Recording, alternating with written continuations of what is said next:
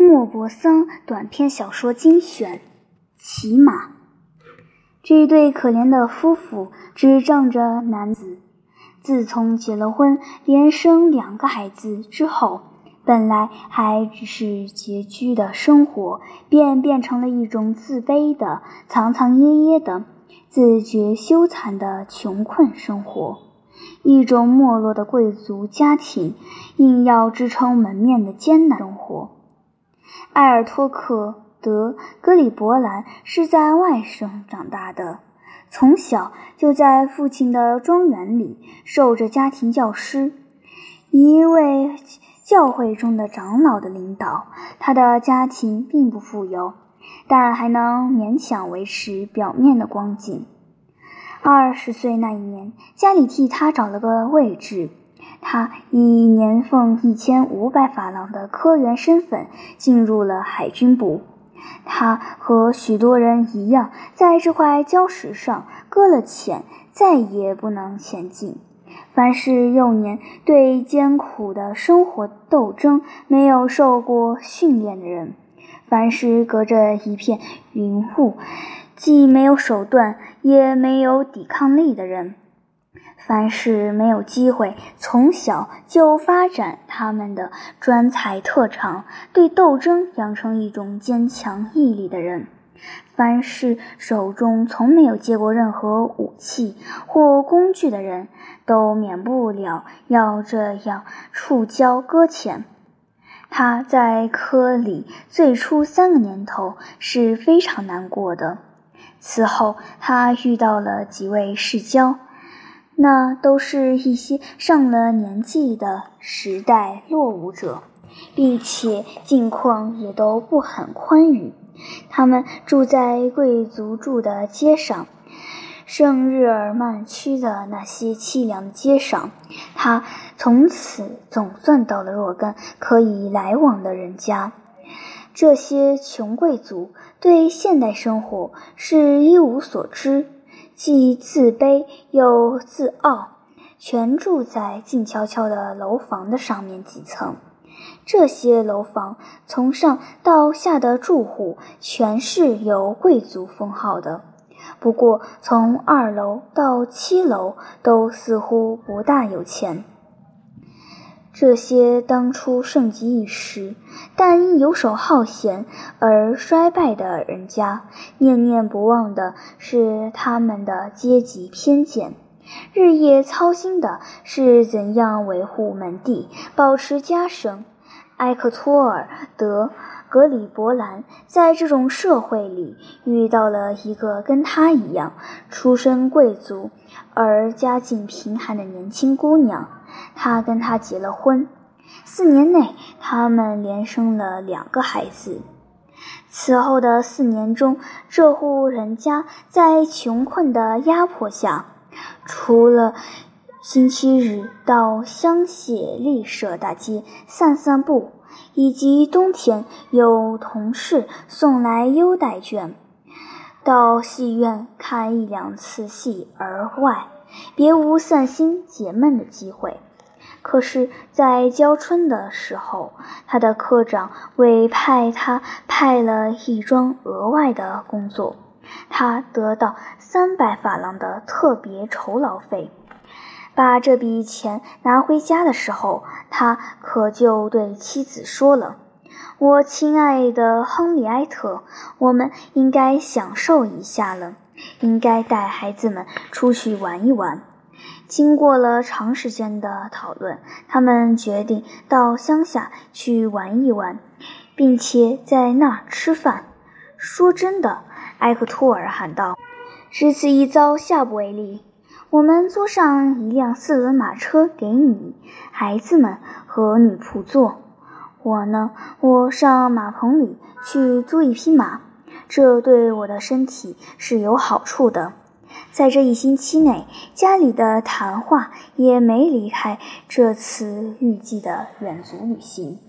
每晚办完工回家，艾克托尔总要把大孩子抱起来，让他叉开腿骑在自己的膝头上，然后使足劲把他颤动着，对他说：“你看，下星期日出去玩的时候，爸爸就这么骑了马跑，小孩也就整天骑了骑椅子，满屋子拖着走，嘴里喊着：“这是爸爸骑马呢。”就是女仆，一想到主人将骑马伴送着马车，也是睁着一双充满惊叹的眼看着主人。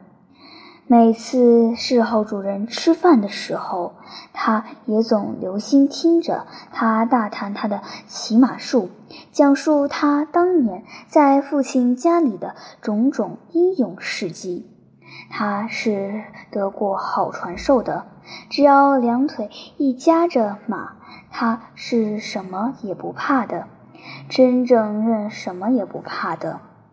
他高兴地搓着手，一次两次地对妻子说：“如果他们能给我一匹脾气不大好的马，那我可太高兴了。你就可以看见我是多么会骑马。你要愿意的话。”我们可以趁大家都从布格涅森林回家的时候，绕过香榭丽舍大街回来。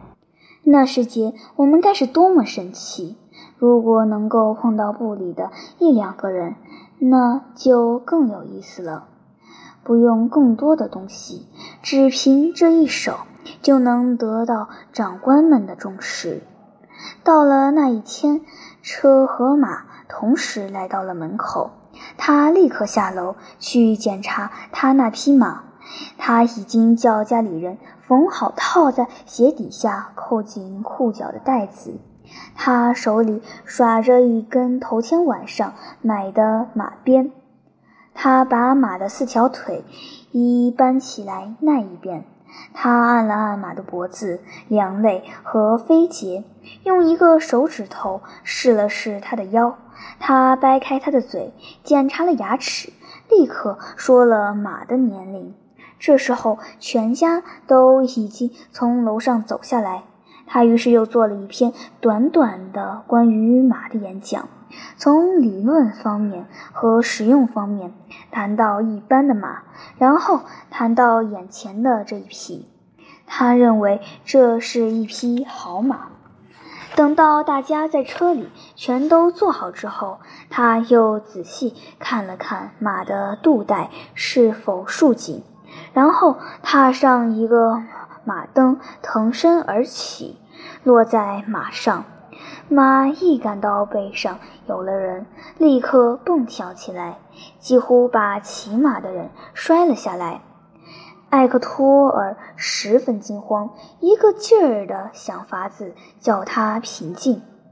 喂，别这么帮忙呀，我的朋友，别这么忙呀。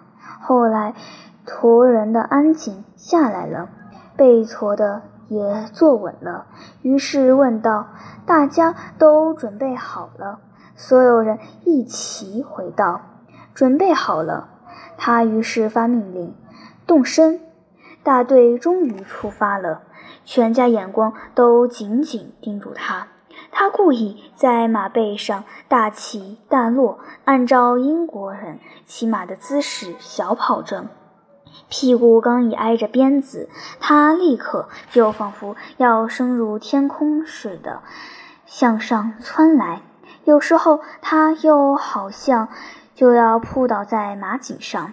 两只眼老是向前盯着，脸上的筋都绷得很紧，没有一点血色。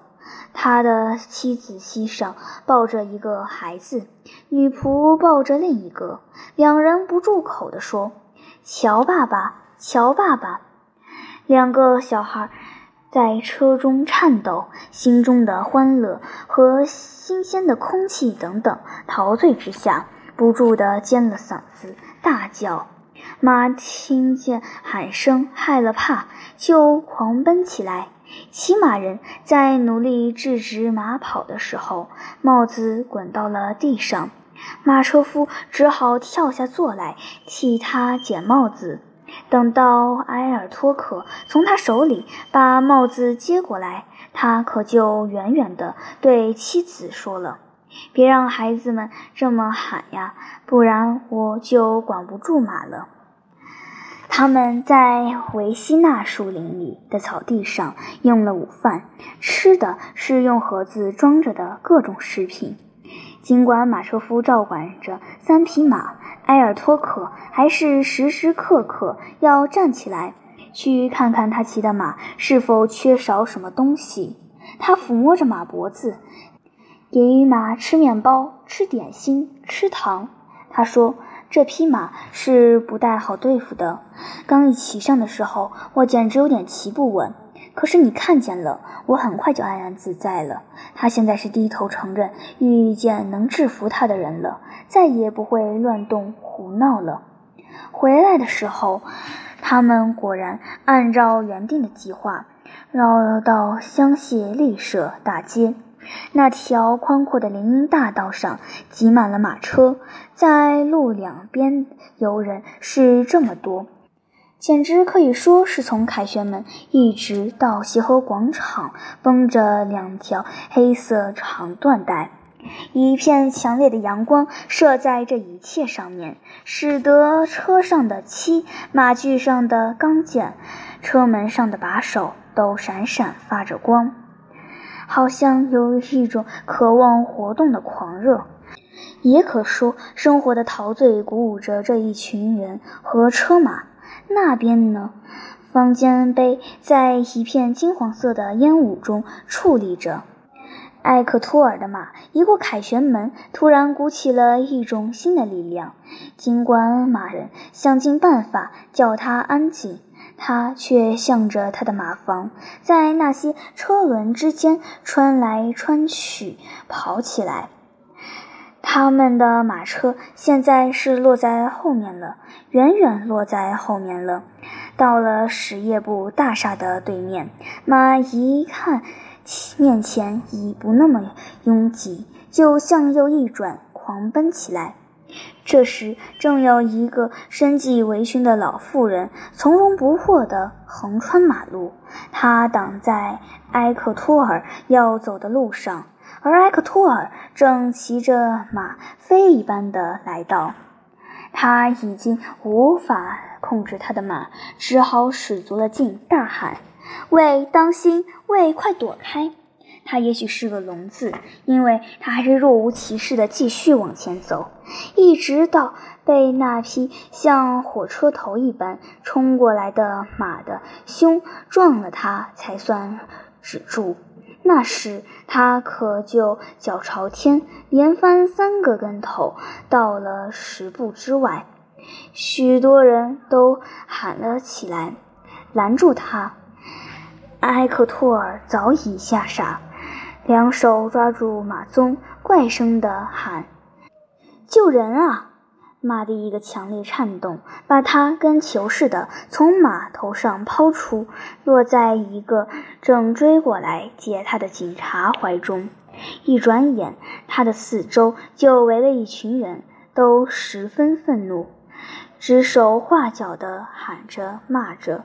特别是一位老先生，一位配着圆形大勋章、嘴上两撇大白胡子的老先生，好像格外气愤。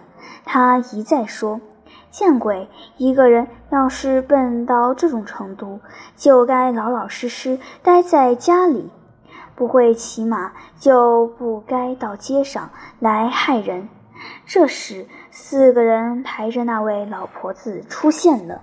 那老婆子看上去好像已经死了，脸色蜡黄，软帽歪在一边，灰扑扑的全是尘土。把这个女人抬到药房去。那位老先生发了命令：“咱们呢，一起到警察局去。”埃克托尔有两个警察夹着走了，另有一个警察拉着他的马，后面跟着一大堆人。这时，忽然那辆四轮马车出现了，他的妻子立刻奔了过来。女仆呢，惊慌的不知怎么办才好；孩子们则是叽喳乱叫。他告诉了原委，说马上就会回家。他撞倒了一个妇人，干系不大。他家里人这才惊恐万状的走开。在警察局里，不需多大时间就把事情说清楚。他报告了姓名：埃克托尔·德·格里伯兰，海军部公职。然后就等候受伤人的消息。派去打听消息的警察回来了。据说老婆子已经苏醒过来，不过据他说，内部非常疼痛。她是一个替人家收拾屋子的老婆子，今年六十五岁，叫西蒙太太。埃克托尔一听说她没死，立刻又恢复了希望。他答应负担替她治疗费用，随后马上往药房跑去。一大堆人聚在药房门口，那位老妇人倒在一张靠背椅里，不住地哼哼，两手一动也不动，脸上呆呆的，毫无表情。有两位医生还在那里检查她的伤，胳膊腿没有摔断，不过怕是内部受伤。埃克托尔跟他说了话：“您很疼吗？”“是啊，哪儿疼？”就好像肚里有团火在烧。一位医生走了过来：“先生，您就是这意外事件的灭祸者吗？”“是的，先生。”“顶好是把这妇人送到疗养院去。我知道有一家疗养院，六个法郎一天就可以收拾她。您愿意给我办理一下吗？”埃克托尔非常满意，道了谢，如释重负，回了家。他的妻子泪流满面地等着他。他叫他放心，他说没什么要紧的。这位西蒙太太已经好多了，再有三天就会完全好了。我已经把她送到一家疗养院里，没什么要紧的，没什么要紧的。第二天从办公室出来，他就去打探西蒙太太的消息。他见他的时候，他正很满意的在喝油腻的汤。怎么样？他问。他回答：“哎呦，我可怜的先生，还是那样。我觉得是毫无希望了，并没有见好。”医生表示说：“再等一等，因为伤情可能突然恶化。”他等了三天，然后再来看他。那位老婆子的面色也照亮了，眼睛也有情了，但一看见他就哼唧了起来。我不能动了，我可怜的先生，我不能动了，一直到死，我就是这样下去了。埃克托尔背上起了一阵寒惊，他要求见医生。医生举起了双手，先生，有什么法子呢？我也弄不清是怎么回事。只要一扶起他来，他就鬼哭神嚎，连挪动一下他的椅子都不能使他发出悲惨的叫声。我应该相信他对我说的话。我不能钻到他的肚子里去看。在我没有看见他下地走动以前，我就没有权利设想他是在扯谎。那个老婆子一动不动地听着，眼里露出狡猾的眼光。八天过去了，随后十五天过去了，一个月过去了，西蒙太太还是没有离开他的靠背椅。从早到晚，他不停地吃，慢慢地胖起来。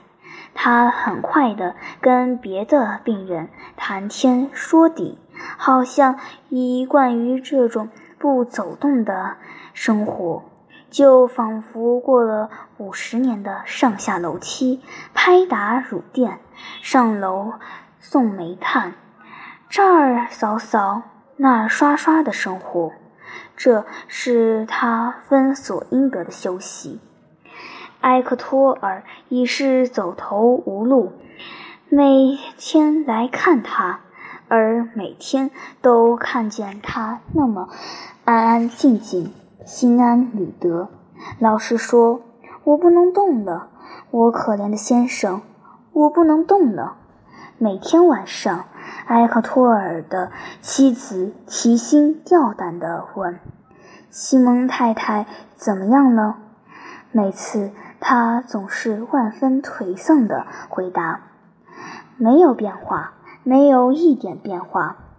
他们辞退了女仆，工钱的负担太重了。”他们加紧节省，那笔额外的报酬全都贴了进去。埃克托尔于是约请了四位大名医替这位老婆子会诊，他们听凭他的检查，听凭他摸按，一面睁着刁钻的眼睛偷偷看着他们。